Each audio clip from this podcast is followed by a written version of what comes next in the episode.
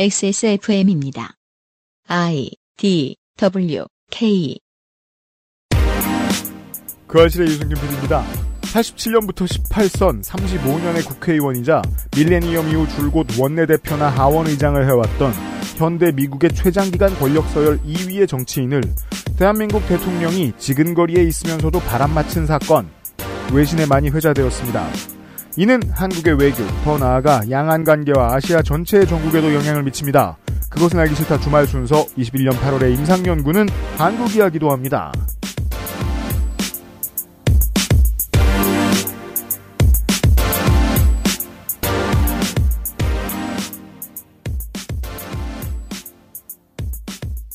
저는 윤세민 에디터와 함께 어, 임상훈 양인의 이야기를 들었습니다.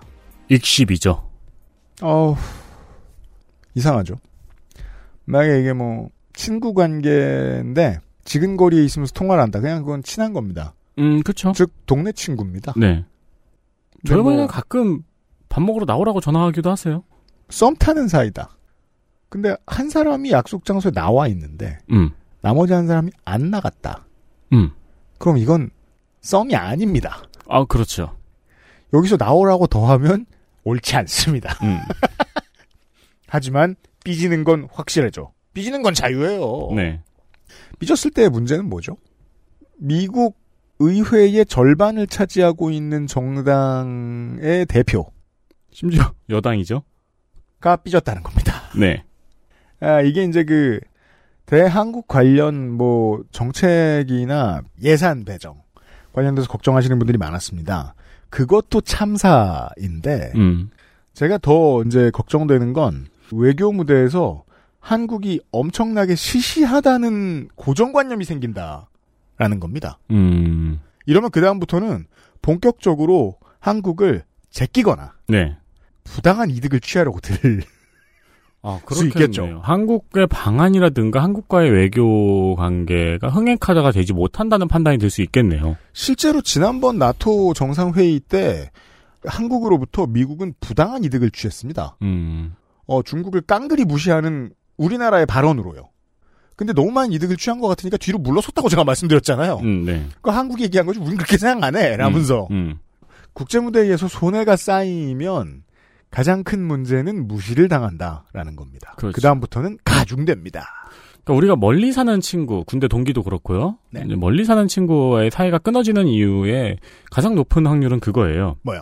허건할 얘기예요. 아 놀러 오라고. 음. 논란거리가 있죠. 부산 풀코스는 무엇인가? 그게 뭐예요? 그러니까 부산 사는 친구는 항상 네. 놀러 오면은 풀코스로 대접한다고. 아, 뭐 어디에서 회, 뭐, 예, 예, 예, 예, 예. 예. 뭐 그- 아침에 돼지국밥, 뭐, 그렇죠, 예, 그렇죠. 예. 음, 그 외에도 이제 전라도 사는 친구들도 있고 음. 경상도 사는 친구들도 있는데 항상 하는 말이에요. 놀러 오라. 음. 뭘 대접하겠다. 네. 완벽하게 대접하겠다. 막상 갔어요. 바쁜 일 있어요. 연락 안 받아. 그렇죠. 그럼 그 친구와의 관계는 끝이죠. 아, 물론 바쁜 일이 있었다고 하면 이해를 하겠는데 네. 그것도 아니래. 연극 봤대. 임기는 4년 9개월 남았습니다. 임상연구 시간입니다. 그것은 알기 싫다는 독일산 맥주효모로 만든 데일리라이트 맥주효모 비오틴, 8시간 달이는 프리미엄 한방차 더쌍화, 실천하는 사람들을 위한 노트북 한국 레노버, 대한민국 1호 반값 생리대 29데이즈에서 도와주고 있습니다. XSFM입니다. 자, 지금부터 머리라는 단어를 입 밖에 꺼내면 죽는 거야. 데일리라이트 맥주 효모? 야, 아 그건 머리에 좀. 어, 아! 말할 수 없는 고민? 직접 확인해보세요. 데일리라이트 맥주 효모. 임금님께 진상한 전통 방식 그대로. 현대인에 맞춘 프리미엄 한방차 더 쌍화 아직도 생리대 유목민? 어떤 생리대를 써야 할지 불안하신가요? 100% 유기농, 발암물질 유해 성분 불검출. 어떠한 피부에도 자극 없이 안전하게. 무화학 수압 가공. 100% 국내 생산. 믿을 수 있는 생리대. 소중한 사람들, 소중한 당신에겐 29데이즈 유기농 real cotton ultra slim. 29데이즈는 놓치면 한동안 안 하는 세일을 아주 짧게 하는 편입니다. 존재감 세일. 네. 왜냐면 평소에도 잘 되고 있어서요. 음. 네, 그리고 정기적으로 구매하시는 분들이 많은 브랜드다 보니까요. 그렇습니다. 8월 1차 기획전을 진행합니다. 음. 기간은 8월 14일부터 8월 16일 단 3일간입니다. 딱 3일. 내용은 휴가철 가벼워진 지갑 부담 없도록 할인전. 이래요. 이건 뭐 아무렇게나 그냥 붙이면 말고요. 네. 뭐 싸게 준다는데 뭐 싫어하는 사람은 있어요. 그냥 싸게 해준다 하는 거죠 뭐. 네. 혜택은 real cotton 전 제품 반값 생리대 전 제품 20% 할인입니다. 액세스몰에만 전 상품 20%로 특별 혜택 제공이 됩니다. 청결제 등 일부 품목이 지금 품절돼 있으니 확인을 부탁드리겠습니다. 그렇습니다. 29 데이즈의 단 3일간 큰 할인 행사 기억하시길 바랍니다. 잘했습니다.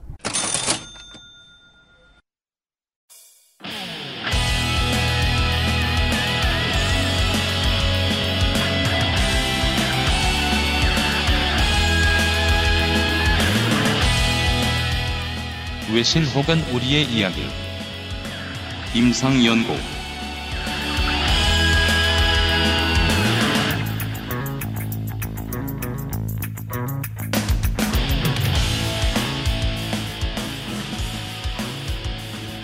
팔월의 임상연구 시간입니다.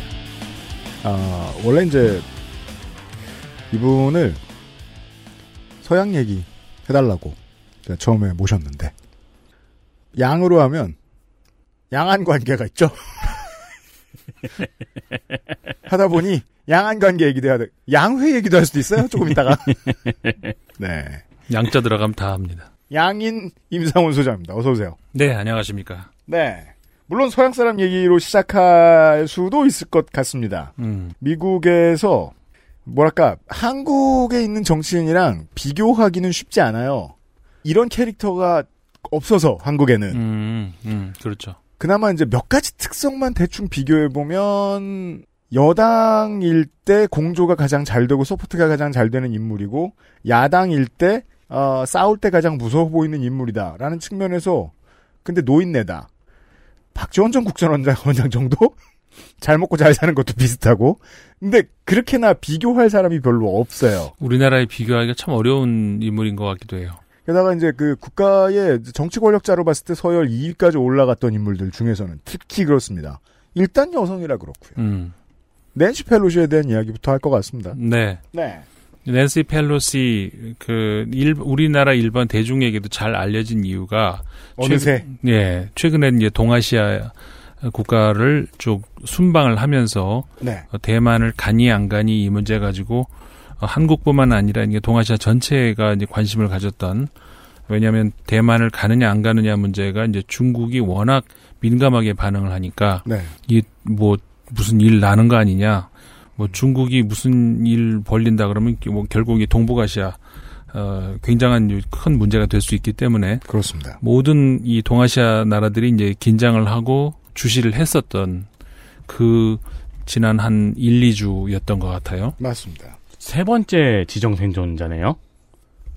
낸시 펠로시가요. 그렇군요. 네. 세 번째 뭐라고요? 지정 지정생존, 생존자. 제 지정생존자 3번. 지정 예. 생존 그 드라마 지정생존자 보면 나오잖아요. 권력자 유고 씨의 아, 아. 권력을 승계받는 순번. 그죠. 네. 권력 예. 승계 순 순위 3위. 예, 맞아요. 네.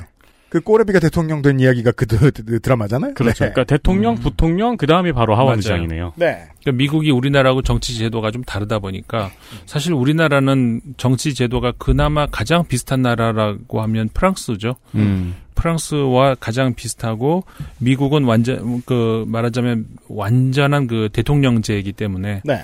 그러니까 거기는 장관이 없잖아요. 어, 시크레터리라고 해가지고 한마디로 말하면 그러니까 우리나라는 편의상 장관이라고 부르지만 네. 뭐 외, 국무장관, 법무장관 등등 비루지만 국무장관이라는 게 우리나라에 없고 음, 뭐 우리나라식으로 하면 그 외, 외교부 장관 정도에 해당되는 것이고 맞습니다. 일단 법무장관도 우리나라 법무장관하고 기능이 많이 다르고 음.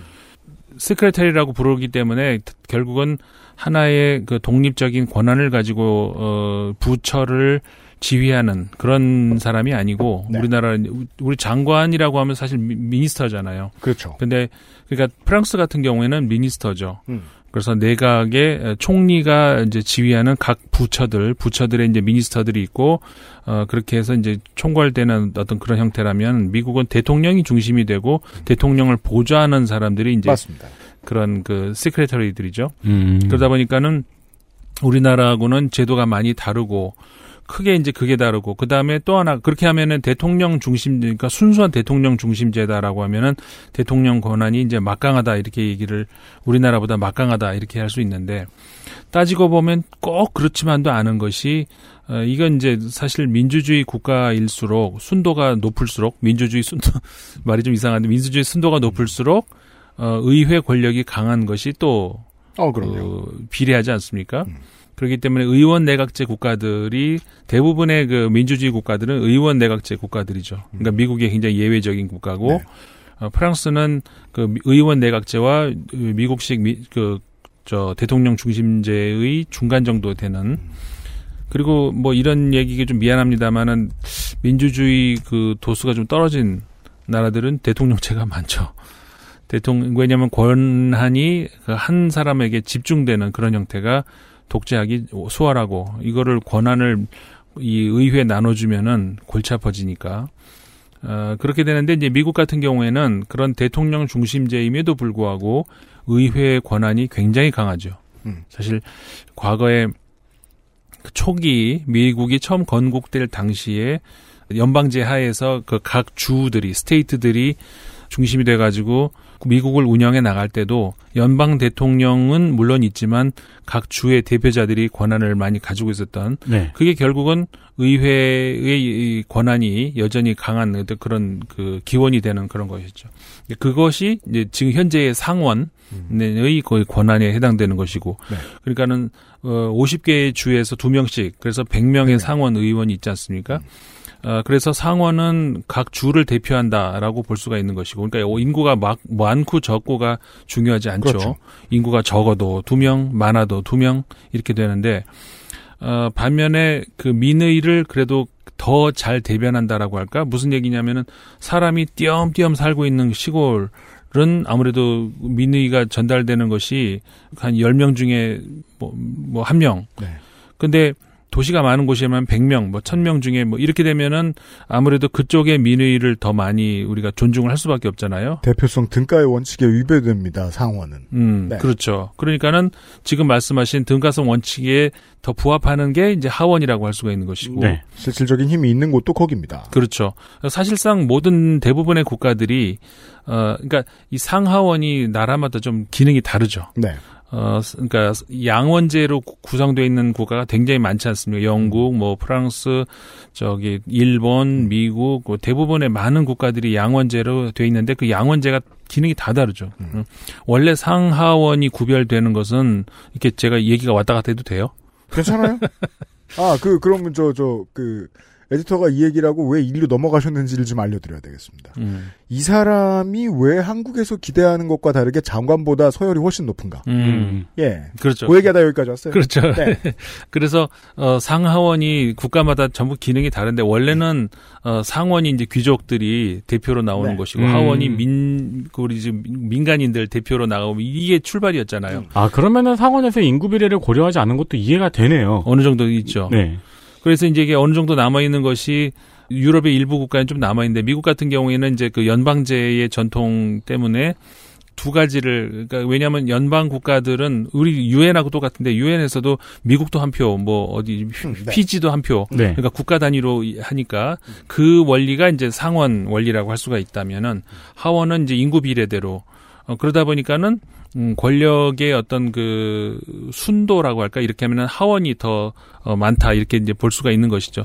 근데 대신에 그러니까 미국이라는 나라가 엉성한 것도 많지만 그래도 저렇게 돌아가는 이유가 어, 굉장히 아 이게 설득력을 가지고 있는 그런 제도들이 참 많죠. 근데 하원이 그런 권력을 가지고 있는 만큼 임기가 짧죠. 네. 2년 만에 한 번씩 교체가 돼 버리니까 어. 그 낸시 펠로시 의원 같은 경우에 지금 우리 얘기하고 있습니다만 18선인가 이렇게 돼요. 그리고 마- 36년 해먹었는데 어마어마하게 18선입니다. 예. 어 근데 상원 같은 경우에는 이제 그 6, 저 6년마다 네. 그런데 3분의 1씩 이제 교체가 되는 음. 그 2년마다 한 번씩 선거가 열리는 게 맞죠. 어쨌든 이렇게 상하원이 구별이 되다 보니까 어 아까 이제 권력 서열 이야기를 했는데 권력 서열 1위가 당연히 대통령이고 음. 다시 말해서 대통령 유고시에 그럼 누가 맞지? 여기에서 어, 상원 의장이 서열 승계 순위 1위가 되는 것이겠죠. 그러니까 그렇죠. 권력 서열 2위가 되는데 사실 상, 상원 의장은 부통령이 어, 미국에서 맡고 있기 때문에 네. 어, 부통령이라고 하는 것은 국민이 뽑은 사람이 아니잖아요. 음. 대통령의 어떻게 보면 은 파트너죠. 네. 같이 running 파트너이기 때문에 러닝 메이트이기 때문에 그 국- 민주주의의 순수한 원칙에 의해서 다시 말해서 국민이 선택한 사람이 아니니까 아무래도 권력 서열 2위라고는 하지만 국민이 뽑은 사람이 아니라는 그 맥락에서 보자면은 국민이 뽑은 이 사람들 중에서 또 뽑힌 사람이 하원 의장이기 때문에 권력 서열 대통령 승계 순위 차원에서 하원 그저 상원 의장의 다음 순서지만 어떻게 보면은 민주주의의 원칙에 따라서 보자면은 상원 의장보다도 더 권력이 있다라고 볼 수도 있다는 것이죠. 그러니까 실제로 권력을 우리가 트럼프 행정부 때 확인을 했죠. 트럼프 집권기에 음. 뭐 멕시코 장벽이고 뭐고 하원 의장이 안 하면 다 안 했잖아. 못 했잖아요. 그렇, 죠 그 사람이 펠로시죠. 네. 한 푼도 못 줘. 라고 네. 말한 사람. 음. 장벽에. 음, 그러니까는 그 펠로시 의장이 민주당이잖아요. 음. 어, 그러니까는 민주당의 사실상 그 의회 권력에서 1인자라고 할 수가 있는 것이죠. 음. 그러니까 대통령은 계속 바뀌잖아요. 오바마 때 오바마. 그다음에 또 어, 저기 바이든 대통령이 또 이렇게 출마해서 당선이 되고 그 이- 등등 이렇게 하고 있는데 그 의회 권력은 계속해서 지금 최근 한 몇 년 언제부터 했을까요? 펠로시 의장이 계속 하고 있어요. 그렇죠. 그렇죠. 이게 그 임기를 들으면은 어 하원 의장은 아직도 낸시 펠로시야 그러면 어 하원 의장은 투표를 안 해. 어 투표를 한 거야. 음. 그러면 되게 황당하죠. 네. 투표- 2010년대 내내 하원 의장이었기 때문에 그때부터 저는 이름을 자주 봤는데 제가 가장 충격 먹었던 건 이번에 알았던 겁니다. 2000년대에도 하원 의장을 한 적이 있다. 음. 네. 예. 근데 그 펠로시 의장 같은 경우는 그, 그러니까 사실 이제 올해 나이가 82이거든요. 네. 네. 그러니까 바이든 대통령보다 두 살이 많습니다. 음. 두살 누나인데 김종인 씨랑 동갑입니다. 음. 네. 음. 그 굉장히 좀 그 강단 있는 정치인이죠. 그 나이에 어 이제 뒤로 물러나 사실 이제 뭐둘 물러날 나이는 됐어요. 그러니까 아, 이번에도 하원 의장에 당선이 되는 과정도 좀 아슬아슬하게 되겠죠. 이게 민주당 내부에서도 이제 좀 어, 후배들한테 주고 물러나시지라는 목소리가 점점 높아지니까 네. 요번만 할게. 그 사실상 이번 사실 지금 마지막 마지막이라고들 음, 합니다. 마지막이라고 네. 봐야 되는 것이고 사실은 본인 말을 이제 믿자면 뭐 맞을 거예요. 제가 보기에도 어 사실 몇 년 전에 은퇴를 하려고 했었어요.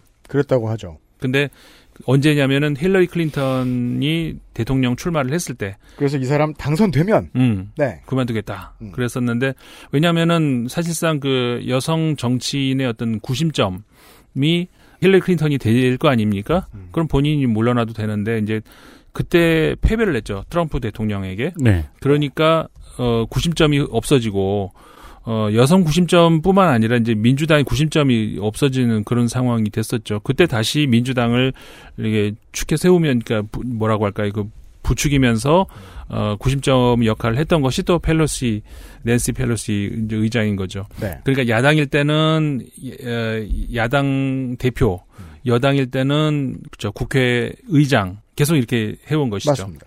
어, 근데 이제 그 올해 동아시아를 방문하겠다. 이렇게 하면서 사실은 가장 어, 우리가 이제 관심을 가졌던 것이 대만의 방문 여부 아니었습니까? 맞습니다. 근데 대만 방문 여부를 두고 바이든 대통령도 딱히 그렇게 좋아하진 않았었죠. 그좀 돌려 돌려서 말을 했었죠. 이제 안 가면 좋겠다라는 어, 표시를 했습니다마는 어 들을 펠로시가 아니죠. 누나 같아 완전히. 그러니까 보면 음. 무서운 사람이 별로 없는 것 네, 같고 무서운 사람이 없는 사람이고. 전 대학교 때 이 사람의 이름을 처음 들었다는 게 또 이번에 기억이 났습니다. 음, 천안문 민주화 운동 맞아요. 직후에 중국을 방문을 해서 음, 거기서 추모 연설을 합니다. 맞아요. 그 지금 생각하면 상상도 할 수 없는데 음, 그때는 국제 질서가 미국이 훨씬 강했기도 하고 음, 그럼요. 근데 그렇다고 해서 아, 한복판에 가서 방금 실패한 민주화 운동에 대한 치, 그 치사를 하고 갔다는 건 되게 상징적인 거였거든요. 그렇죠. 당시에는 50대 초반이었어요. 음. 무서운 거 없는 사람. 사진도 남아 있네요. 음, 있어요.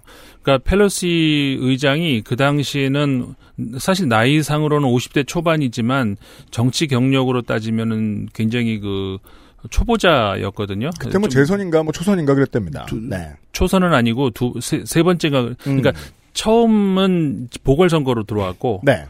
보궐선거까지 합치면 3선째고 그거 음, 빼면은 2선째에 그렇군요.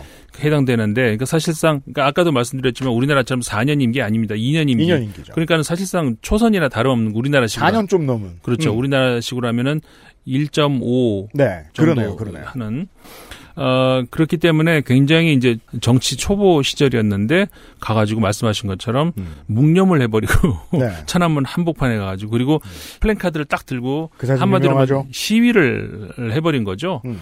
깜짝 놀란 중국이 아무리 미국 의원이지만 이제 어쨌든 구금을 한 거죠. 음. 그러니까 이 굉장히 유명한 사건인데 네. 그러다 보니까 중국 입장에서는 감정이 좋을 수 없고 어 감정 문제가 아니라 굉장히 위험 인물이라고 할 수가 있는 것이죠. 그렇죠. 무슨 돌발 상황이 벌어질지 모르는 너무 너무 싫겠네요 중국 입장에서. 그렇죠. 음. 그랬는데 그때는 한낱 의원이었는데 지금은 하원 의장이 돼 버렸잖아요. 너무 오래된 넘버 투가 됐습니다. 음. 네. 그러다 보니까 중국 입장에서는 야 이건 또그 그냥 넘어갈 수 없는 문제가 되는 것이죠. 음. 어 진짜 그 대만에 와서 무슨 말을 할지 모르는 그런 상황이잖아요. 그 오랜 시간 전에 그 천안문에서 그런 행위를 할 정도면은. 예. 네. 무슨 일이 일어날지 모르는 상황이기 때문에 중국 입장에서는 특히 그 시진핑 국가주석이 이번 10월에 제 3기 임기를 시작하려고 하는 판에 네. 여기다 이제 그 찬물을 끼얹을 수 있는 음. 찬물 정도가 아니라 뭐그 완전히 그, 그 진짜 먹칠을 할 수 있는 그런 어, 위기이기 때문에 중국 입장에서 가만히 있기가 어려웠었죠. 그렇습니다. 네, 어, 중국에서는 뭐 비행기를 격추하자는 둥, 어쩌자는 둥, 막 군인이 나가자는 둥 엄청나게 강력한 대응을 했네요. 그렇죠. 그저 물론 격추는 말 그랬다가는 박 진짜 이거는 큰일 날 아, 그렇죠. 일이죠. 이거는 그냥 그 황구시보의 전 편집인이 말했다는 건데. 네. 그거는 이제 그랬다가는 진짜 그 큰일 날 일이고 네. 어뭐 그러면 한반도도 무사하지 못할 겁니다. 음. 그런데 어쨌든 그 이런 그 우크라이나 대만이 아, 이 아시아의 우크라이나로 만들고 싶냐 이런 위협까지도 했었고 음. 어 어지간하면 이제 대충 타협하는 선에서 안 갈 수도 있었음에도 불구하고 결국 갔잖아요. 음. 근데 그 정도로 자기가 하고 싶으면 무조건 하는 그런 정치인이라고 할 수가 있는 것이죠. 네. 그런 그 이후에 결국은 우리가 양안 관계라고 흔히 하잖아요. 그러니까 대만을 국가로 인정을 어, 국제사회에서 인정을 하지 않으니까 네. 그 바다 두 바다 사이에 두 이제 땅이다 해서 양안 관계다 이렇게 얘기를 하는데 양안 관계가 앞으로도 지금까지와 양상이 달라질 수 있는 그렇게 만들 수 있는 그런 사건이기도 했죠. 과연 이번에 펠로시 하원 의장이 대만을 방문한 것이 어, 미국 입장에서 잘한 일일까? 이거는 좀 생각해 볼 문제가 있는 것이죠. 그러니까 개인 펠로시 의원 개인에게 있어서는 역사에 남을 어떤 한 해프닝을 만든 그런 사람이 됐죠. 그렇습니다. 엄청나게 세계적인 주목을 받았고 그런데 미국의 그 그리고 특히 민주당의 어, 이 아시아 정책만 놓고 봤을 때 그다음에 한반도 우리 입장에서 그 한반도의 그 주변의 어떤 그 안보 평화 이런 차원으로 봤을 때 과연 이게 꼭 좋았을까라고 하는 것은 글쎄요. 그거는 조금 우리가 이제 어, 논란의 여지가 있죠. 어, 왜냐하면은 강단을 보여줬다라고 하는 것은 좋은데 중국에 굴하지 않는 뭐 어, 그걸 보여준 건 좋은데 어, 이렇게 함으로써 중국이 이렇게 반발하고 도발하고 이렇게 하는 명분을 준 거죠. 네. 결과적으로 중국이 타이베이 위로 어 상공으로 날아다니는 미사일을 쏜다든가 이게 과거 같으면 그런 일이라면은 미국이 버럭하고 할 수 있는 일인데 지금은 저 정도 화낼 만 하네라고 다시 말해서 중국의 도발을 일상화시켜 버렸다는데 큰 어떤 그 어, 미국으로 입장에서는 앞으로의 그 고민이 있는 것이죠. 못합니다. 그렇게. 네. 그래서 어 지금은 그 한동안은 이 대만의 진짜 가까운 영역에서 시야 예, 육안으로 보일 수 있는 영역에서 실탄 훈련을 중국이 했었죠. 음. 근데 지금은 그 정도 거리는 아니고 약간 물러나서 하지만 네. 어, 결과적으로 이번 낸시 펠로시 하원 의장의 방문은 그 중국의 대만을 염두에 둔 실전 군사훈련, 실탄까지 사용하는 그런 군사훈련을 상시화시켰다라는 그런 측면은 우리가 이제 그 배제할 수 없는 것 같아요. 음. 그러니까 이게 바닷가에서 멀리 군함이 보이는 것도 엄청나게 위협적인 일이라 음. 웬만하면 하지 않는 일인데 군용 헬기가 그냥 저 바닷가 어딘가에서 바로 찍힌 사진들이 좀 돌아다니면서 네. 이러면 이제 보통 일반적으로 이제 뭐 한 10분 정도 외신 얘기를 뭐 방송에서 할 수 있다. 그랬을 때 한 9분 50초쯤에 등장하는 얘기 있습니다. 이런 긴장은 이제 시진핑도 바이든도 서로 원하는 것이다. 근데 서로 원해서 한 거면 서로 더 때려야 되거든요. 음. 그러진 못해요, 이제. 여지를 두고 이제 싸우다가 이 여지가 좁아진 거죠. 그러니까 서로의 그 운신의 폭이 왜 조폭 둘이 이제 싸운다 그러면 너 이리 와 뭐너 음. 시비를 붙는데 어느 정도 거리가 있을 때는 그 운신의 폭이 많잖아요. 네. 너무 가까이 와버렸어 지금. 목소리 작아지죠. 네, 그러면 이제 주먹을 이렇게 주먹질을 하는데 이게 얼굴 너무 가까이 갔어. 네. 그러니까 이거 이걸 빼기도 어색하고 더 나가면 진짜 치는 거고 음. 이 운신의 폭이 좁아져 버린 그런 측면이 있다는 것이죠. 네. 그러니까는 그런 차원에서 미국 안에서도 아, 과연 이번 방문이 어, 미국 입장에서 좋았을까라고 하는 것이 어, 중국 입장에서는 그러니까 반대로 얘기하면은 어, 별로 손해 볼 게 없는 그런 상황이 됐다라는 그런 분석도 나오고 있다는 것이죠. 건진 게 많지 않다라는 평가가 미국 언론에서 많습니다. 네. 그리고 지금 우리가 지금 8월 둘째 주에 이 방송을 전하고 있습니다. 이제 미국의 선거는 100일 안쪽으로 다가왔어요. 네. 예, 지금까지 바이든에게 좋았던 게 없다라고들 얘기합니다. 음. 이번 일로 인해 가지고 그러니까 펠로시 방문으로 인해 가지고 이제 그 바이든 대통령 입장에서는 중국에게 너 까불지 마. 우리는 미국은 하고 싶은 거 다 해. 니들 니들 눈치 보느라고 안 하는 거 없어 라는 그런 모습을 보여줬다는 측면은 있지만 음. 대신에 중국이 어, 더 반발하는 모습에 대해서 어, 어쩔 수 없이 용인을 해야 되는 어, 그런 측면도 있다는 것이죠. 음. 그래서 이게 과연 미국 입장에서 플러스냐 마이너스냐 평가하기는 상당히 어려운 측면이 있습니다. 그래서 저는 그냥 무승부 뭐 이 정도로 어, 할 수 있을 것 같은데, 그러니까 바이든 대통령의 음, 중간 평가라고 할 수 있는 지금 말씀하신 그 11월 선거, 11월 8일이죠 아마 음. 그 선거에 어떤 영향을 줄까? 그래서 저는 그냥 0 플러스도 아니고 마이너스도 아니고 0 이 정도로 이제 주고 싶은데 물론 이건 약간 다른 이야기입니다만 그 바이든 대통령 입장에서는 그 이후에 이제 호재가 또 있, 있었죠. 그 최더 최근 일입니다만은 예, 그 인플레이션 방지법이라고 해가지고 이제 그런 것이 이번에 상원에서 통과가 됐고 네. 어 바이든 그러게요. 대통령이 최근 얘기를 좀 해봐야 되겠습니다. 음, 바이든 대통령이 어, 치, 그 취임한 이후로 어, 아주 야심작이라고 할 수 있는 건데 그러니까는 미국의 전반적으로 좀 많이 그 낙후돼 있는 것이 많잖아요. 네. 그런 것들을 전반적으로 좀 이렇게 그 개선하려고 하는 인프라 자체를 완전히 그렇죠. 어, 좀 바꾸려고 하는 그런 어, 천문학적인 규모의 어, 돈을 요구를 했는데 의회가 거부를 해버린 거죠. 네. 그랬는데 이거를 어, 좀 깎고 깎고 어떻게 해가지고 겨우 이번에 이제 통과가 된 것. 그래서 이제 어 인플레이션이 너무 어, 심각한 이것을 어떻게 할 것이냐라는 차원에서 어 여러 가지 차원으로 그러니까 이 서민들을 도와줄 수 있는 예를 들자면은 그 메디케어 그 보험을 그 서민들에게 좀 경감시켜주는 특히 이제 젊은 층이라든가 노약층이라든가 이제 그 서민층 이런 사람들에게 보험 부담을 줄여주는 네. 이런 것이 포함되어 있다던가 이런 것이 이제 그 바이든 대통령 입장에서는 어떻게 보면은 그 선거를 앞두고 호재라고 할 수가 있는 것이죠. 네. 뭐 그런 차원에서는 유리할 수 있는데 그 어, 우리나라 저 저기가 그 보솔론들이 그 얘기 안 하던데 어 대기업 최저 법인세 제도도 같이 통과됐죠? 음, 음. 예. 그 15, 최소 프로, 15%. 15% 예. 맞습니다. 어, 네. 그래서 말씀 지금 하셨습니다만은 기업에 대해서 법인세 이야기하면 우리나라 언론들이 아주 알레르기 반응을 하는데 기업 다 죽는다. 네, 미국은 이번에 했어요. 했습니다. 네, 15%. 15%면은 EU가 자기들끼리 정하기로 한 기준이네요. 최저. 네. 최저. 네. 음. 음. 그러니까 그런 건 진짜 우리나라에서 잘 안 나와요. 진짜 우리나라 보도 잘 안 나오더라고 그런 거는. 네.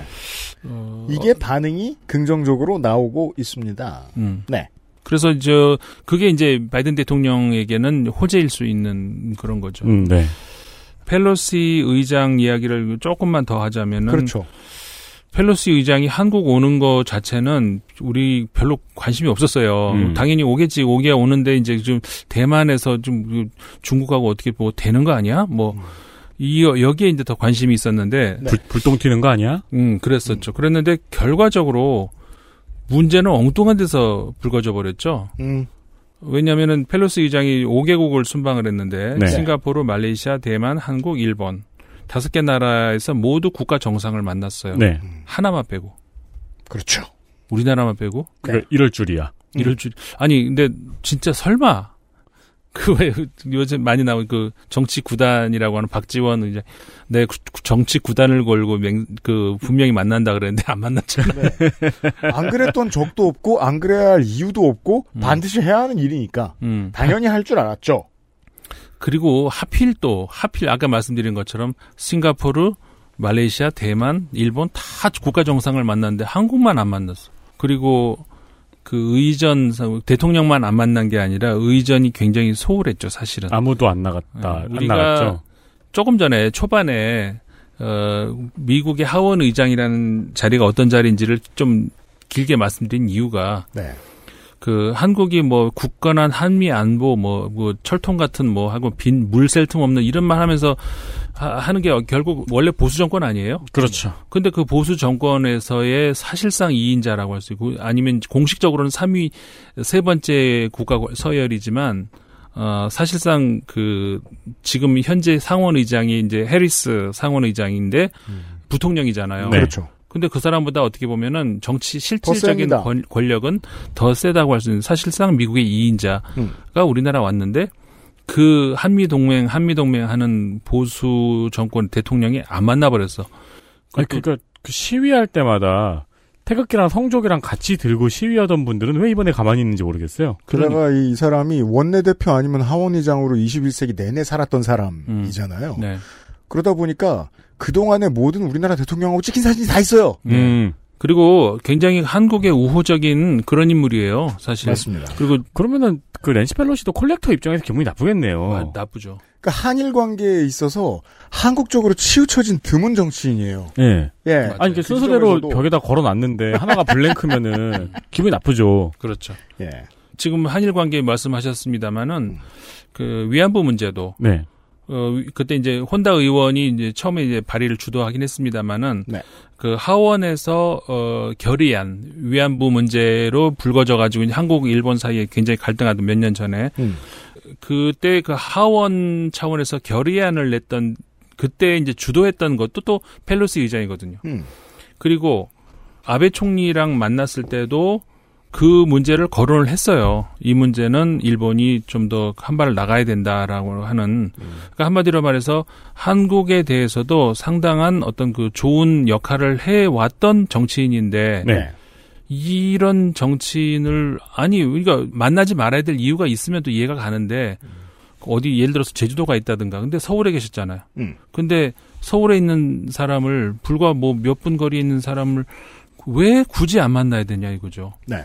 분석을 할래도 이 뭐 좀 뭐가 맞아야 하- 하겠는데 제가 요새 한국의 정국의 좀 괴로움인 게 이걸 가지고 맥락을 좀 더 설명하고 이 실수는 얼마나 크고 앞으로 어떤 더 나쁜 여파를 오랫동안 미칠 수 있을 것인가를 설명하려고 하면 다음날 critical한 실수가 또 나오니까 지금 이 외교 참사를 말할 틈이 지나가 버렸어요. 그래서 맞아요. 예.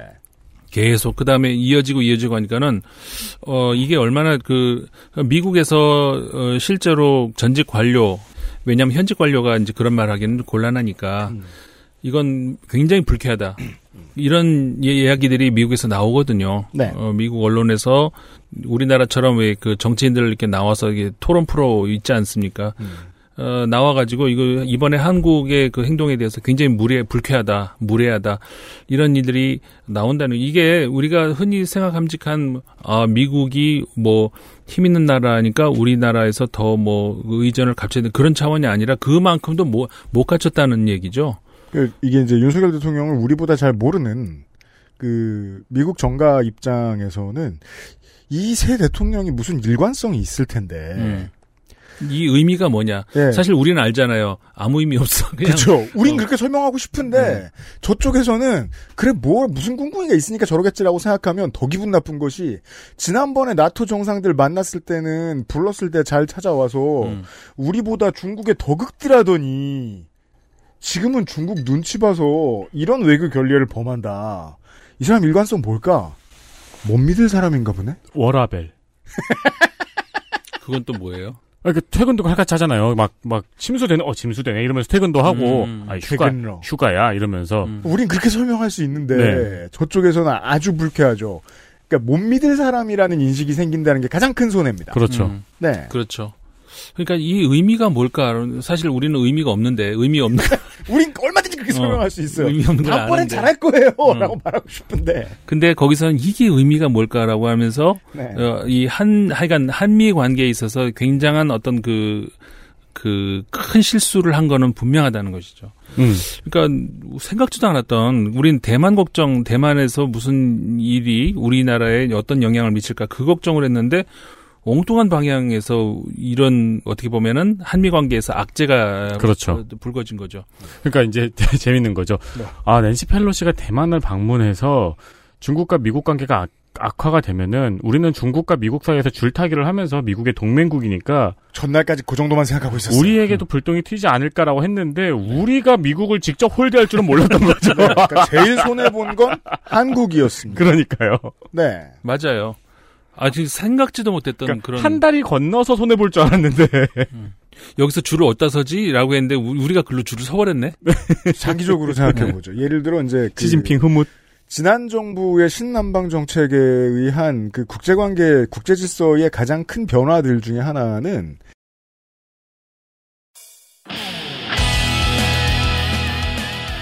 한국하고 아세안 국가들이 만나는 걸 뭐 아세안 플러스 원 이렇게 부르잖아요. 네. 그 행사 이후로 인도네시아와 말레이시아의 대중 대미 외교의 태도가 좀 바뀌었다는 논평을 좀 읽었습니다. 음, 그 전까지는 줄타기 외교 같은 것에 대한 관심이 크게 없었달까요? 음, 네. 그래서 이제 그 이제 어 요 한 한 해 사이에 외신에서 조코이도도 대통령을 많이 주목을 하는 거죠. 문재인하고 가장 비슷한 외교를 하는 사람이 나타났으니까 아세안. 네, 네. 예. 그러니까 아세안이 소비자 수가 너무 많다 보니까 정치적인 목소리가 커졌다는 것을 요 한 몇 년 사이에 인지하고 그 규모에 맞는 외교를 하기 시작한 거예요. 그리고 2022년으로 왔죠. 그거에 대등하게 했거나 그 정도 외교 태도의 전도사 역할까지 했다고도 볼 수 있던 한국이 그 축에서 빠져버렸어요. 그러니까 갑자기 저 아시아 국가들도 어안이 벙벙할 거예요. 그 지금까지 한국하고 외교를 보고 배웠는데 그 전에 음, 뭐지 어디 뭐 어떻게 무슨 의미일까 이제 또 맞- 그렇죠. 그렇죠. 맨정신이라면 이건 무슨 의미일까? 근데 보통 이제 그 아 나 빼고 톡방 만들었나 막 이런 생각 들죠. 다른 이윤이 있으니까 저럴 거야. 네. 그래요. 이 혹시 그 동남아시아에서 다른 분들 저 이 방송을 듣고 계신다면 많이들 들으세요. 설명 네. 해드리고 싶어요. 아무 의미 없어요. 그냥 의미 부여하지 마세요. 그러게요. 아무 의미 없으니까 그냥 그렇게 생각하시면 되고 아무튼 이번 국제 이슈에 그 펠로시의 돌발 아시아 투어에 아, 한국이 되게 중요한 역할을 차지하게 됐고요. 이렇게. 네. 네. XSFM입니다.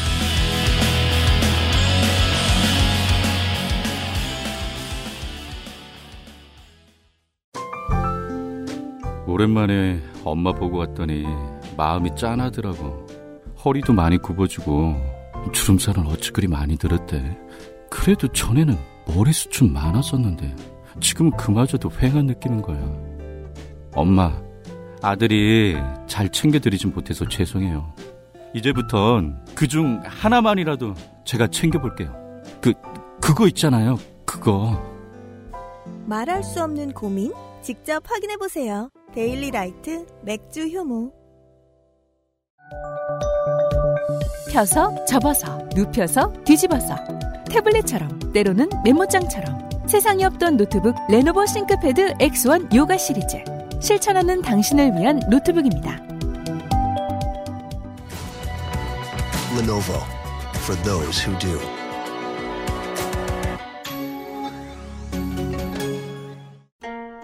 67년이었지 아마 종로의 작은 한의원이었어.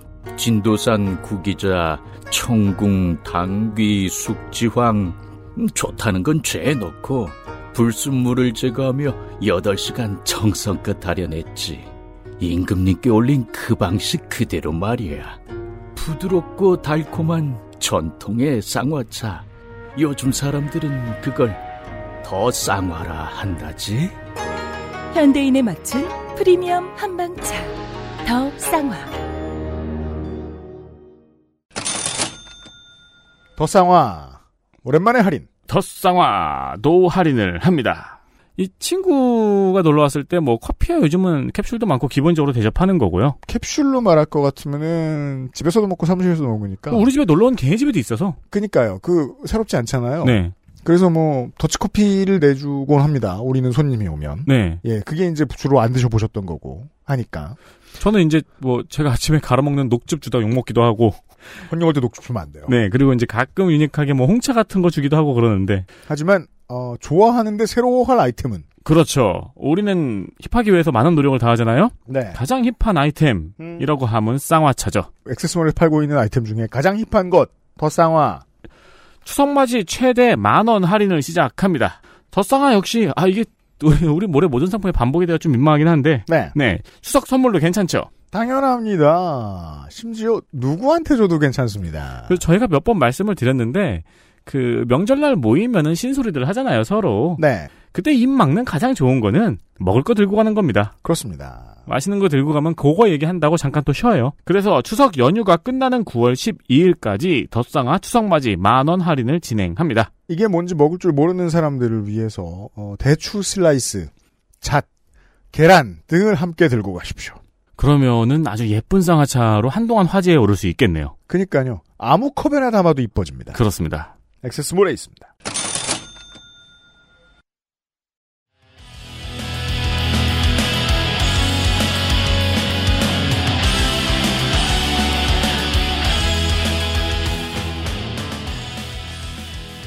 어, 그래가지고 그 미국 언론들에서도 그런 이야기들이 많이 나왔어요. 그러니까 한국 대통령을 만나지 않았다는 그 사실. 음. 그러니까 점잖게 얘기하는 언론들은 그런 정도까지만 이야기하는데 좀 더 세게 나간 언론들 같은 경우에는 어 그 이유가 또 휴가였다.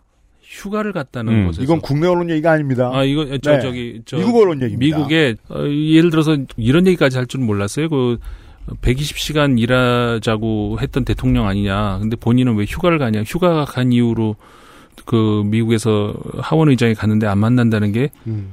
이게 지금 뭐 어, 아까 우리 계속 얘기하고 있는 무슨 의미일까? 어, 120시간 발언이 미국에서도 네. 유명하군요. 예, 예, 음. 미국에서 나왔어. 이번에 이번에 나왔어요. 그러니까 120시간 일하자는 대통령 아니었냐. 음. 근데 미국 하원 의장 갔는데 휴가 이후 휴가를 어떻게 또 그땐 싹 가버릴 수 있냐 뭐 이런 그런 얘기가 나올 정도로 그러니까 어 어안이 벙벙한 거죠. 이거 어, 무슨 어디다 맞춰야 되는 거지? 이런 그 한국이 지금 추구하는 게 뭐지? 이렇게 된다고 있다는 것이죠. 네.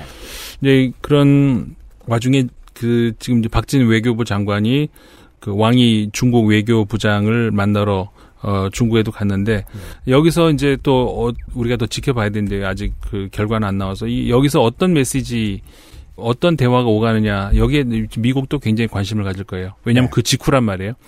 어, 윤석열 대통령이 펠로시 어, 하원 의장을 뭐라 그래요? 쌩깐다. 세워놓은. 어. 네. 어, 그 직후에 어, 한국 외교부장과 그러니까 외교장관과 중국 외교부장이 만난다. 음. 여기서 무슨 둘이 무슨 얘기할까 이제 이게 또 이제 그 지켜볼 그런 일일 거예요.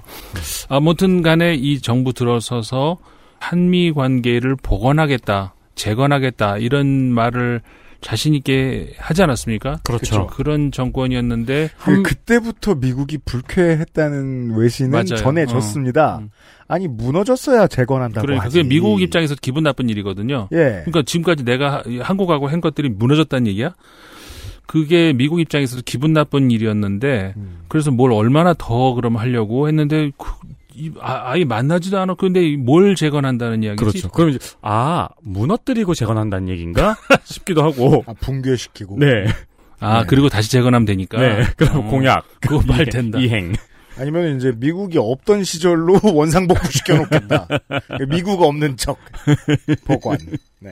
그런 어, 외교적인 어떤 그 위기 상황까지도 이제 가고 있다는 거 민주주의 국가는 뭐 우리가 그냥 하는 얘기가 아니라 국민이 주인이잖아요. 우리가 이런 방송을 하는 것도 그렇고 들으시는 분들도 마찬가지고 네. 주권자로서 역할이라고 생각하거든요. 이제 이 한반 한반도 주변에서 무슨 일이 벌어지고 있는지를 이제 맡길 수가 없어요. 우리가 책이 챙겨야 돼요. 가장 설득력 있는 말은 저건 것 같아요. 네. 하원 의장이 뭔지 잘 몰랐다. 누가? 아, 대통령이요.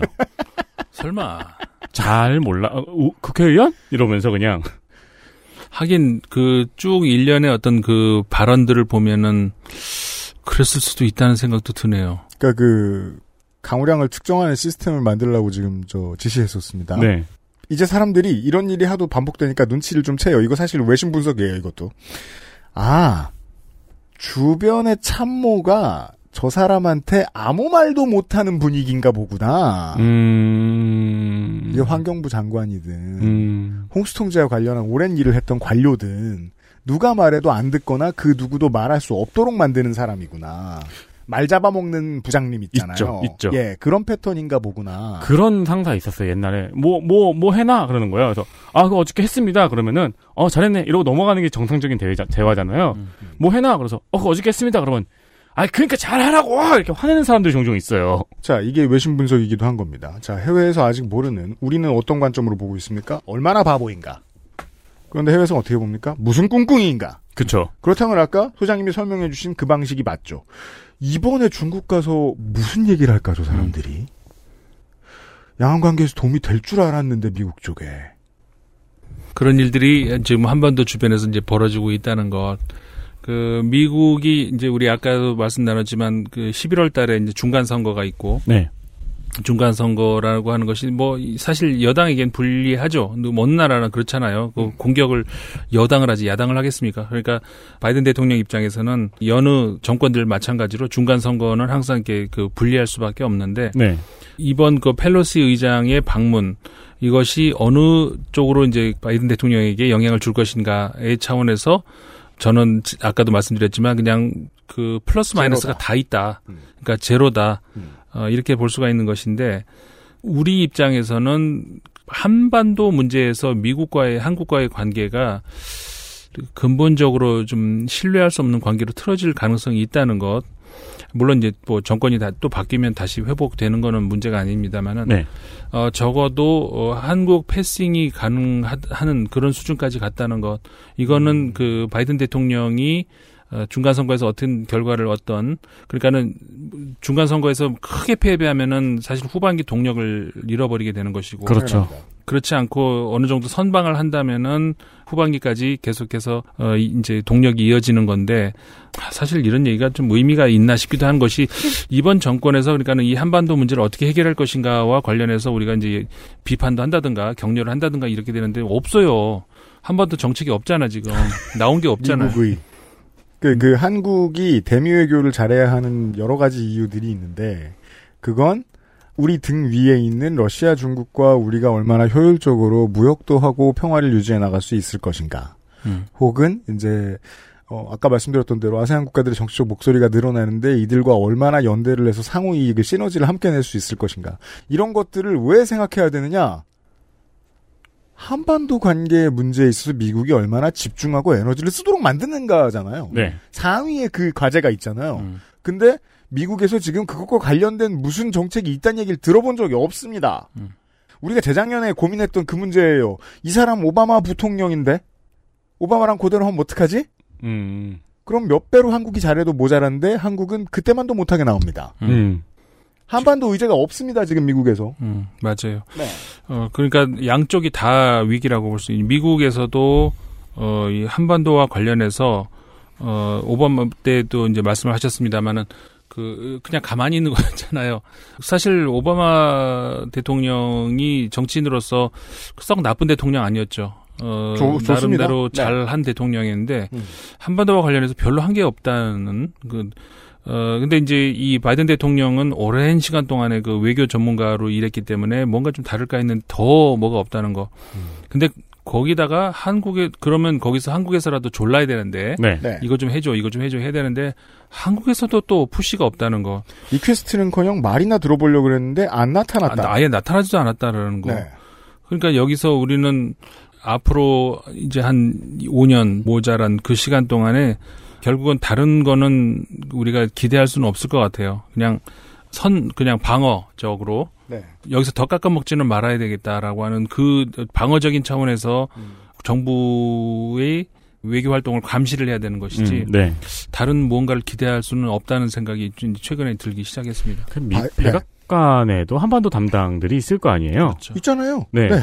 이것도 누가 보고서 썼겠죠? 우리 김 선생님, 예, 예. 네, 그러니까 어, 패싱 이유에 대해서 보고서를 썼을 텐데. 다 보긴 봤을 거예요. 우리가 아까까지 말한 것처럼 되게 일관성이 있고 똑똑해서 무슨 꿍꿍이가 있는 건 아닐 거야 정도는 알고 있을 거예요. 음, 그 예. 보고서 한번 보고 싶네요. 다만 그래도 그렇지 안 나와 예상 못한 거지. 자, 바이든의 남은 2년이 있습니다. 그동안 지금 해놓은 무- 것들의 결과로 우리가 무슨 이득을 가져가지 못할 가능성이 높다. 네. 치죠. 그러면 제가 뭐 뉴스라운드 이번 주 시간에 말씀드렸습니다만 만에 하나 아주 나쁜 결과 트럼프가 돌아온다 치죠. 그럼 여기서부터는 저는 그렇게 생각해요. 아무리 다른 나라에 다 나쁜 일이 생기고 한국한테만 좋은 일이 생길 거라고 생각해도 트럼프의 재선을 바라진 않는 게 좋겠습니다. 음, 국제 질서에도 나쁘고 국제 정치의 모든 나쁜 에너지가 돌고 돌아 다시 우리한테 돌아오거든요. 당장 한반도 관계에 아무리 극적인 변화를 가져올 수 있다고 쳐도 네. 그러지도 못했습니다만 확률이 엄청나게 낮아집니다. 최장 향후 10년간이요. 딱 음. 2, 4, 4 미국 네. 대통령의 임기. 네. 그런 것들이 이제 많이 우려가 돼요. 좋은 뉴스가 해외 발이라도 좀 많으면 좋겠는데 네. 최근 들어와서는 그런 게 별로 없다는 것이 이제 좀 많이 걱정이 되는 그런 최근인 것 같습니다. 네. 남은 저 잠깐 짧은 시간 동안 양안 관계 얘기에 대해서 네. 조금만 네, 한 가지 그냥 별거 아닌 질문만 좀 던져보고. 우리 정말로 동남아시아의 청취자분들이 많습니다. 음. 물론 1등은 하 하노이의 하노이 음. 청취자분들이 아직 제일 많으신가? 제가 한동안 서버를 못 뒤져봤네요. 대만에도 청취자 여러분들 꽤 계시거든요. 네. 궁금해합니다. 여기 계속 살아도 되나? 여기라는 것이 어디? 대만에. 대만. 아, 네. 정확히 우크라이나 전쟁 직후부터죠. 음, 네. 그렇죠. 러시아 침, 러시아의 침공 직후부터. 예. 네.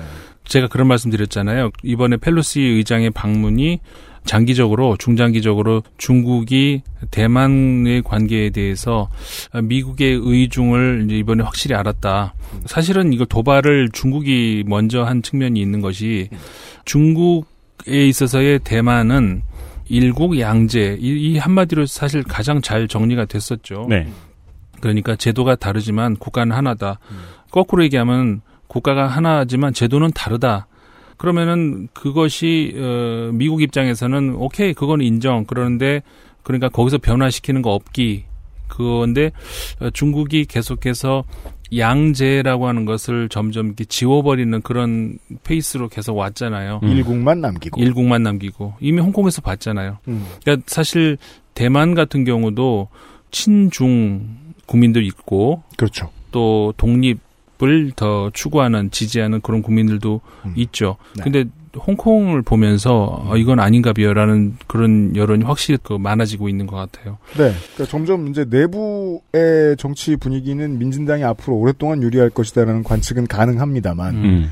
내부 정치로만 끝나지 않으니까 대만 정치는. 그렇죠. 네. 근데 뭐 사실상 우크라이나처럼 갑자기 어느 날 침공을 한다 쳐도 국제사회에서는 규탄밖에 할 수 있는 게 없잖아요. 근데 미국이 그 취할 수 있는 것이 네. 우크라이나하고 대만은 확실히 다르기 때문에 네. 중국이 그러니까 러시아가 우크라이나를 치듯이 중국이 대만을 쉽게 치지는 못한다는 거죠. 음. 우크라이나 같은 경우에는 미국이 애매해요. 근데 그 대만은 미국이 절대 놓을 수 없는 그런 곳이란 말이죠. 그렇기 때문에 미국 입장에서 어, 대만을 어, 지금 우크라이나 보듯이 그렇게는 절대로 할 수가 어, 없다는. 그럼 중국에서도 러시아처럼 쉽게 침공할 생각은 못 하겠네요. 그렇게 못 한다는 데에 그 그러니까 아시아의 우크라이나냐라는 차원에서 어, 대만은 아시아의 우크라이나는 아니다라고 음. 얘기를 할 수가 있는 것이고 최근에 그래서 칩4 동맹이다 뭐 이런 얘기 많이 나오잖아요. 반도체 동맹. 반도체 동맹. 어 그러니까는 그 대만이 반도체 산업이 상당한 네. 수준에 있는 것이죠. 특히 이제 비메모리 반도체 같은 경우에는 한국보다 훨씬 앞서 있는 하- 한국은 이제 메모리 반도체가 주로 향후로도 긴 시간 세계 1위. 네. 음. 어, 그런 상황에서 어, 미국 입장에서는 그 일본과 한국과 대만을 묶어서 이 미국까지 요 네 나라가 서로 공급망을 우리끼리만 이렇게 돌리면은 중국 없어도 충분하다. 그러니까 사실상 그네 나라가 반도체의 모든 것이죠. 음, 네. 그러니까요. 지구에 있는. 예. 그렇기 때문에 그렇게만 하면은 어 중국 없이도 가능하다. 그러니까 생산뿐만 아니라 소비까지 네. 거기 안 팔아도 돼. 뭐 음. 거기서 안 사도 돼. 이렇게 이제 가능하다라는 것이고 중국 같은 경우에는 동시에 자급자족. 우리 우리가 만들어서 우리가 써야지. 음. 그 우리가 그 필요한 반도체들을 반도체가 이제 과거에는 뭐 테레비만 만들면 됐지만 이제는 군사 무기에 네. 어마어마하게 네. 지, 지금은 뭐 방아쇠 공, 공이 그런 것만 넣어가지고 되는 무기가 아니니까 음.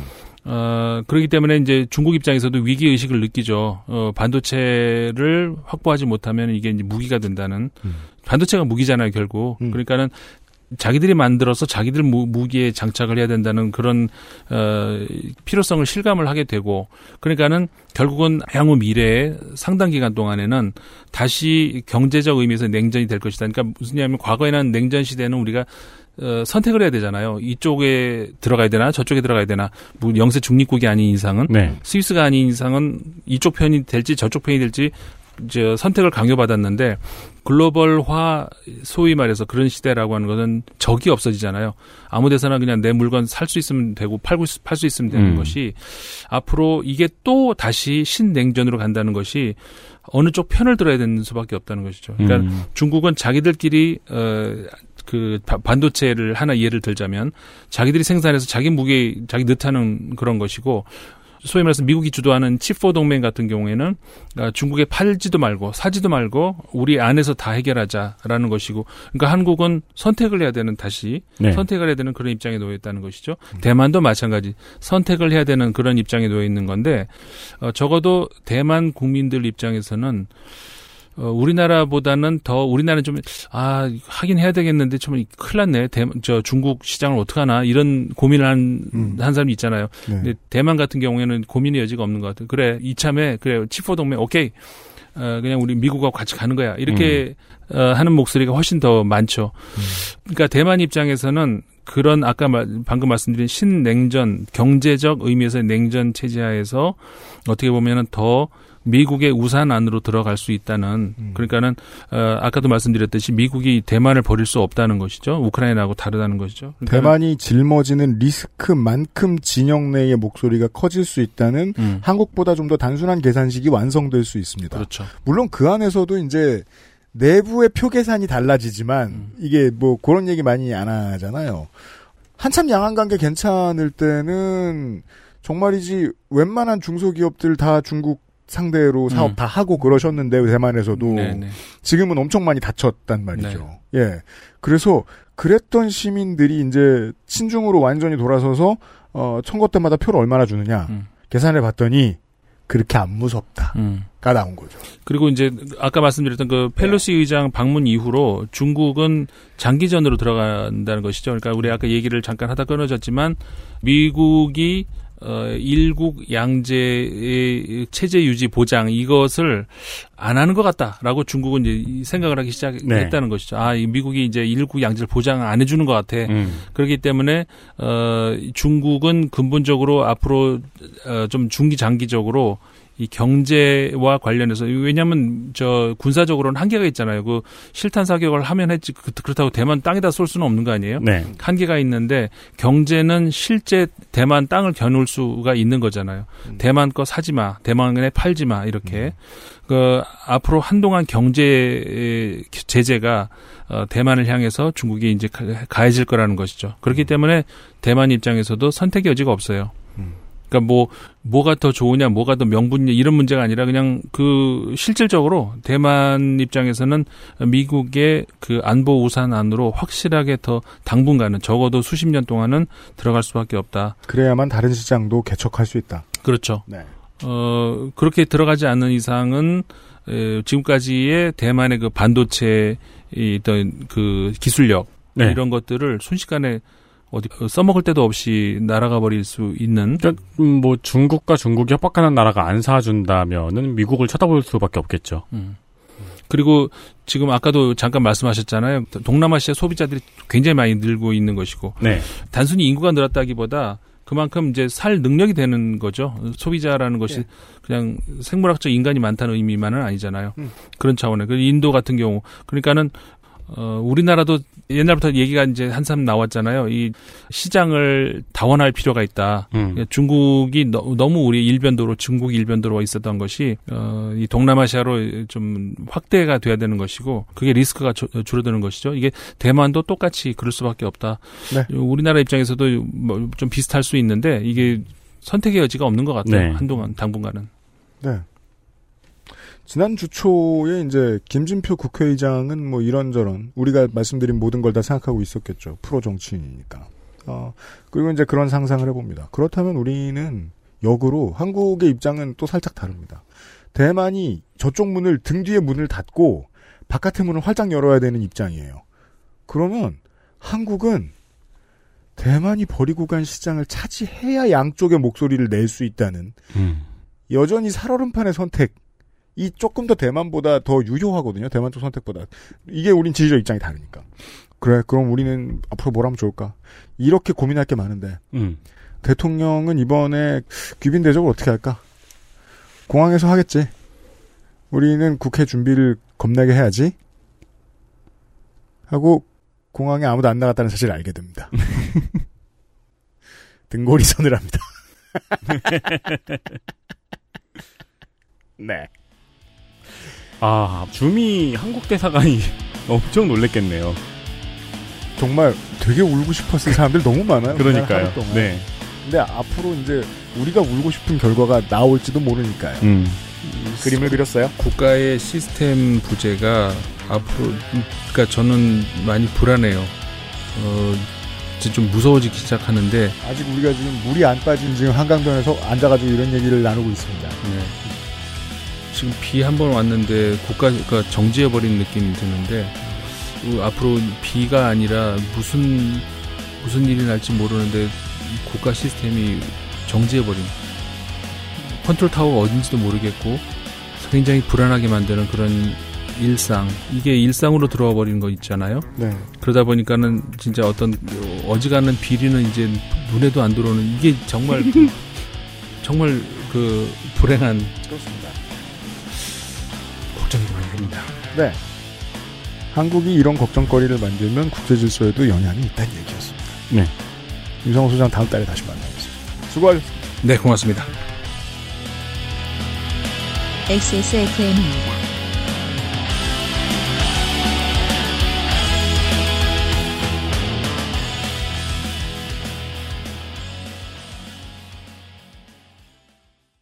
아직도 생리대 유목민? 어떤 생리대를 써야 할지 불안하신가요?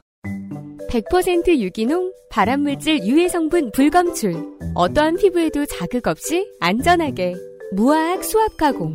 100% 국내 생산. 믿을 수 있는 생리대. 소중한 사람들, 소중한 당신에겐 29데이즈 유기농 real cotton ultra slim.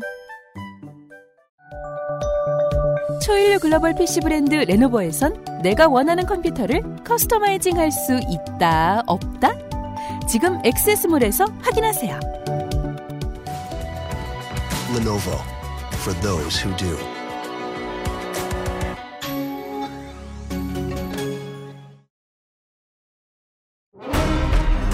아스트랄 뉴스 기록실 뉴스 아카이브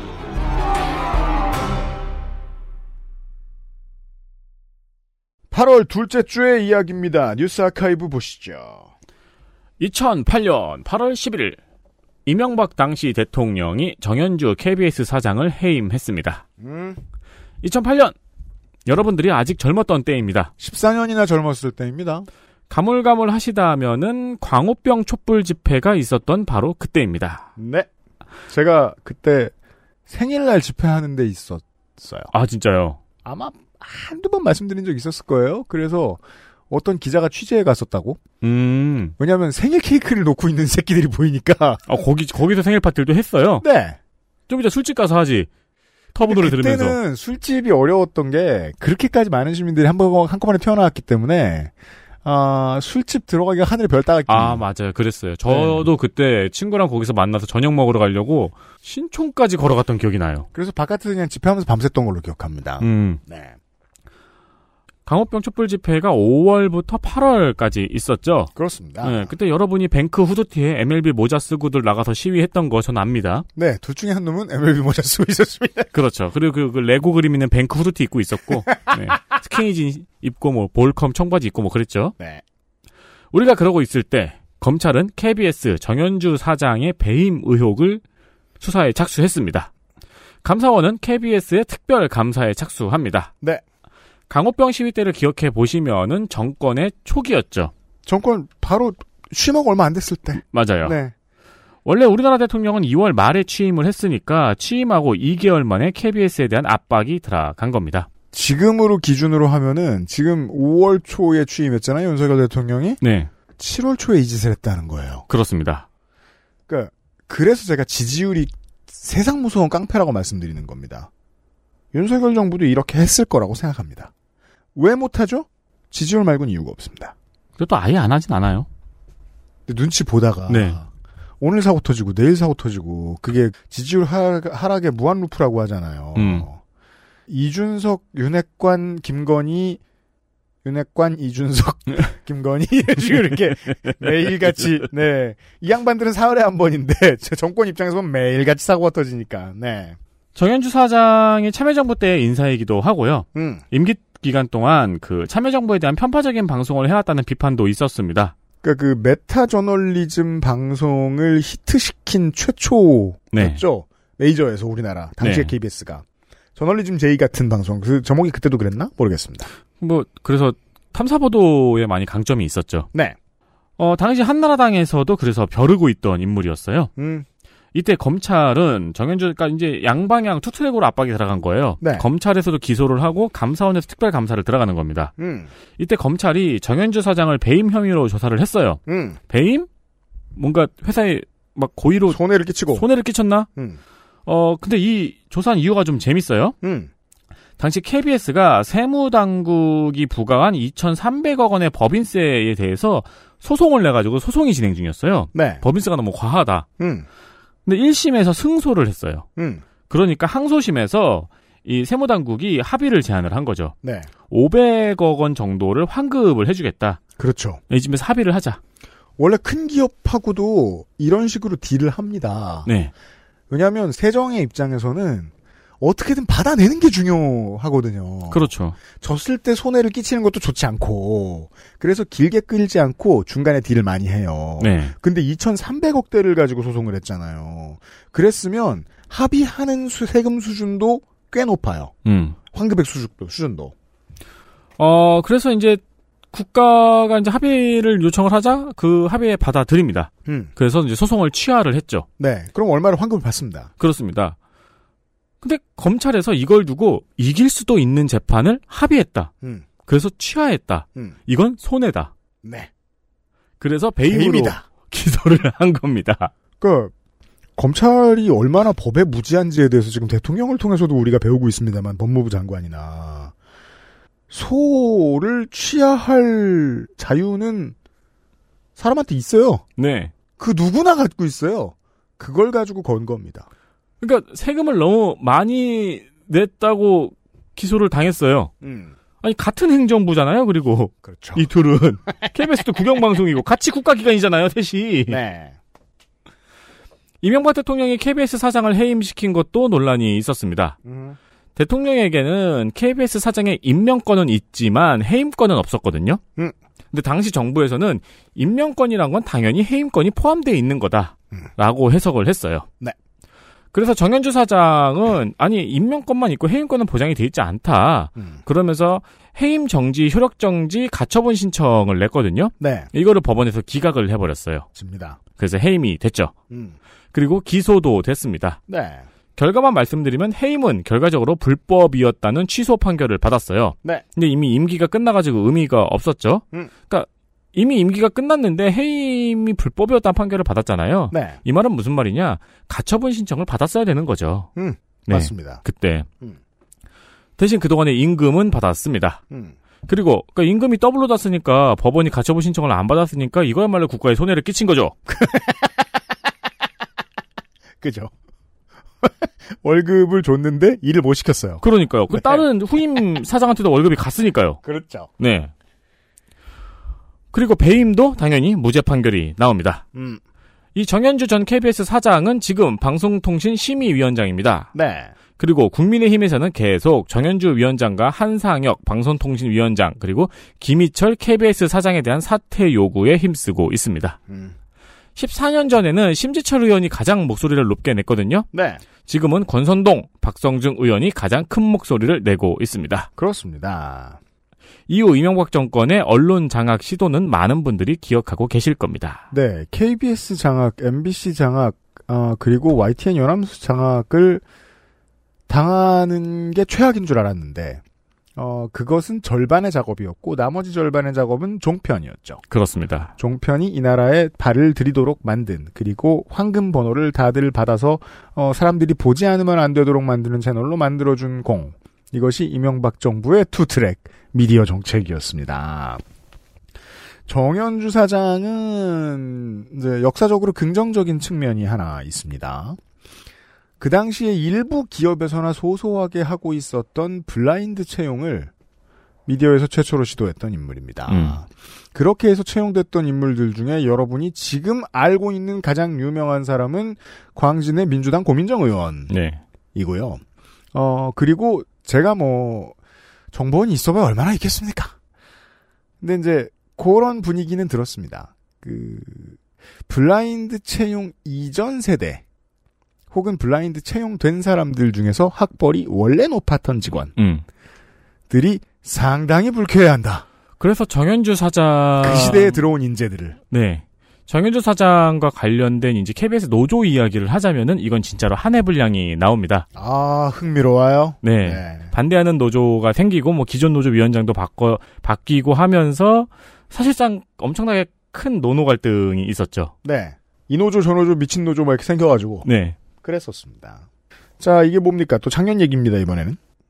작년 8월 12일. 네. 언론중재법이 뜨거운 감자였습니다. 언론중재법이라는 것. 당시 국민의힘 대선 주자였던 윤석열 전 검찰총장은 음. 언론중재법에 대해서 이렇게 이야기했습니다. 음. 최근 몇 년간 언론 보도의 최대 피해자는 저 윤석열이었다. 음. 그러나 언론중재법 개정안에 단호히 반대한다고 밝혔습니다. 어 이때 막, 진중거 씨는 잠도 못 잤을 거예요, 좋아가지고. 어, 너무 멋져. 아니 근데 진중거 씨도 그저 블랙. 블랙리스트 피해자잖아요. 네. 제 생각에 현 대통령은 최대 수혜자인 것 같은데요. 네. 또 사람마다 생각은 서로 다르니까요. 그렇, 그렇습니다. 네. 음. 가짜뉴스 허위 보도. 어, 허위 보도는 오보와는 다르죠. 아, 그렇습니다. 네, 오보는 실수고. 네. 네. 허위 보도는 의도입니다. 그렇습니다. 어, 이에 대해서 징벌적 손해배상 책임을 지게 하는 언론중재법과 이 관련된 논란에서 독특한 점은 음. 그동안 한국 역사와는 다르게 공수가 바뀌었다는 점입니다. 네. 원래 옛날에는 보수 정당에서 언론의 규제를 묻고요. 그렇죠. 진보 정당에서 언론의 자유를 외쳤던 판이 언론중재법에 와서 완전히 바뀌었죠. 맞습니다. 그때 시끄럽다가 결국 흐지부지된 언론중재법은 언론에서 자율 규제를 하는 기구를 만드는 방식을 논의하다가 지금은 흐지부지 없어졌습니다. 아예 없어지지 않고 뭔가 시작이라도 해볼 수 있었을 거라면 그 전제는 민주당의 재집권이 됐었어야 하는데 그게 안 됐기 때문에 네. 그래도 아직 과반은 민주당이기 때문에 상임위 배분에서 과방위가 엄청 첨예한 위원회가 됐습니다. 음. 그리고 역시 또 첨예한 위원회가 있죠? 네. 경찰국 때문에 행안위가 또 엄청 서로 뺏길 수 없다고 어, 첨예한 위원회였는데 결국 과방위와 행안위를 함께 1년씩 번갈아 가면서 맡기로 합의했습니다. 사실상 중단되어 있습니다. 네. 좀 딴 얘기 해드릴까요? 전에 한번 나성인이 소개해드린 더 보이즈가 시즌 3가 나왔죠. 음, 네. 네, 지금 끝났습니다. 다음 시즌을 기약하면서 생각보다 오래 갈 것 같아요. 인기가 꽤 있나 봐요. 그도 그럴 것이 너무 재밌어요, 아직도. 음. 이번 시즌 3가 선진국의 현 언론의 행태를 보여주는데 아주 효과적인 작품입니다. 한번 보십시오. 그러니까 계속 오랫동안 얘기했던 게 바로 이거였어요. 우리의 애템 평론가들은 네. 결국 이거 봐라 누가 집권해도 똑같지 않느냐 언론의 입에 재갈을 물리려고 한다. 그러니까 수천만의 일반인들이 혀를 끌끌 찼던 거고요. 아, 이렇게 사회에 마이너스가 되는 저널리즘은 어떻게 통제하냐. 누가 건강하게 만드냐. 거기에 대한 답을 아무도 내지 말자라는 주장으로 결국 끝나버렸던 겁니다. 네. 그리고 멎어 있네요. 그렇습니다. 한편 또 비슷한 사례를 옛날에 생각해보면 미디어법 같은 경우에는 네. 우리나라의 대표적인 날치기 통과된 법이죠. 네. 네. 그 법으로 인해서 어, 종편이 탄생했습니다. 그렇죠. 네. 한편 이 언론중재법 같은 경우에는 날치기 통과라고 보수 언론에서 엄청 때렸지만 음. 음, 사실 여야가 합의가 안 돼가지고 아직 통과가 안 되고 있는 법입니다. 그렇습니다. 어, 우리나라 언론이 지금까지 바뀌어 오던 와중에 결정적인 몇 가지 장면들을 소개해드리는 이번 주의 뉴스 아카이브였습니다. 였습니다. 468회 그것은 알기 싫다를 마무리 짓도록 하겠습니다. 다음 주 이 시간 선생이 자발적으로 할 말이 있는데요. 전화해서 저한테. 아 진짜요? 네. 무슨 할 말이 있는지 다음 주에 들어보도록 아 유피님한테 할 말이 아니고 이제 그 알실에서. 네. 어. 예. 무슨 할 말이 있는지 다음 주에 들어보도록 하겠습니다. 주말에는 아마도 홍소라 교수를 만나도록 하겠습니다. 음, 네. 지금 생각보다 추석이 빨라서 남은 시간이 얼마 없습니다. 그런데도 계속해서 정부는 할 말을 자꾸 만들어주고 정말 하루도 쉴 수가 없어요. 네. 제가 2020년 19년에 뭐라고 했습니까? 조국 사태로 1년 끌었다고 했죠. 어, 그렇죠. 지금은 미국 넘버2를 쌩까도 사흘을 못 가요. 그렇죠. 아, 이슈를 너무 많이 만들어줍니다. 또 헬마우스 쉬게 할 수도 없잖아요? 또 있나요? 아, 있었지, 맞아. 네, 아, 추석까지 바쁩니다, 저희가. 네. 예, 이것저것 할 게 많습니다. 중간에 손이상을 좀 만나도록 하죠. 헬마우스는 그때 안정권을 다룬 방송에서 네. 와가지고 저희 컨텐츠에 직접 댓글을 남겼어요. 아, 그래요? 네. 음. 아, 유튜브에요? 네네네. 뭐랍니까? 화요일에 녹음했는데 수요일에 그거 유튜버 강기훈 건 터지는 거 실화? 문제가 있어요. 우리가 이제 그 또순이 이야기를 하면서 이 사람들의 습관에 대해서 얘기했잖아요. 네. 다 지우는 것 같지만 얼마 못 지우더라. 흔적이 나와 있다. 이걸 너무 많이 놀리지 말 걸 그랬습니다. 이 강기훈이라는 사람 엄청 다 지웠습니다. 어, 아, 이거, 이것도 반복되면은 노하우가 붙죠. 현재 추적이 좀 곤란합니다. 근데 그렇다고 해서 대통령 주변에 지금 극우 유튜버를 다룰 사람이 없냐? 자꾸 넘쳐요. 어, 그래요? 네. 그건 월말의 얘기고요. 일단 손희상 선생과 함께 만날게요. 469회에서요. 그것은 알기 싫다였습니다. 윤세민 에디터하고 유승균 PD였습니다. 안녕히 계세요. 안녕히 계세요. 비 조심하십시오. XSFM입니다. I D W K